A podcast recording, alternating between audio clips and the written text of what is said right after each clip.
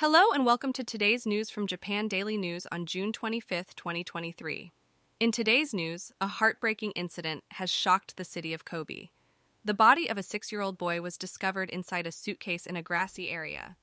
The mother's family has revealed that the boy's younger brother had instructed them to prepare the suitcase. The police have arrested the mother on suspicion of causing injury to the grandmother, among other charges.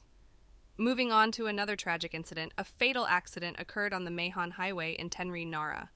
A large trailer crashed through the guardrail and rolled down the slope. Sadly, a 27 year old truck driver was found collapsed near the overturned trailer and was pronounced dead. The authorities are investigating the cause of the accident. Switching gears in Hokkaido's Shibecha town, a dairy cow was found dead after being attacked. There is a possibility that the culprit behind this repeated attack on cows over the past four years is a brown bear known as OSO 18.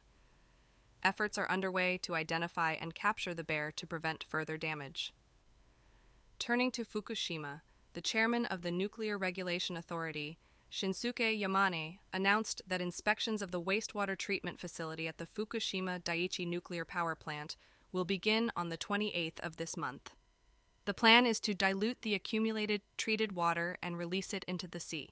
The inspections aim to verify the overall performance of the release facility before the actual discharge. In a historical revelation, NHK has uncovered previously unreleased audio recordings from the Battle of Okinawa during the final stages of World War II. These recordings, spanning over 30 hours, capture the harrowing reality of the ground combat from the perspective of the American Marines. The unedited audio provides a glimpse into the intense and brutal nature of the battle. In connection to the tragic discovery in Kobe, one of the four siblings of the mother of the deceased six year old boy has confessed that the assault on the grandmother was instructed by one of the boy's brothers. The investigation into this shocking case is ongoing. Shifting our focus, an elementary school in Kamagaya, Chiba, held a disaster prevention class using augmented reality AR technology.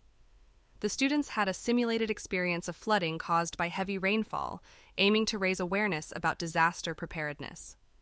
Lastly, JR East experienced a system failure in the early hours of the 24th.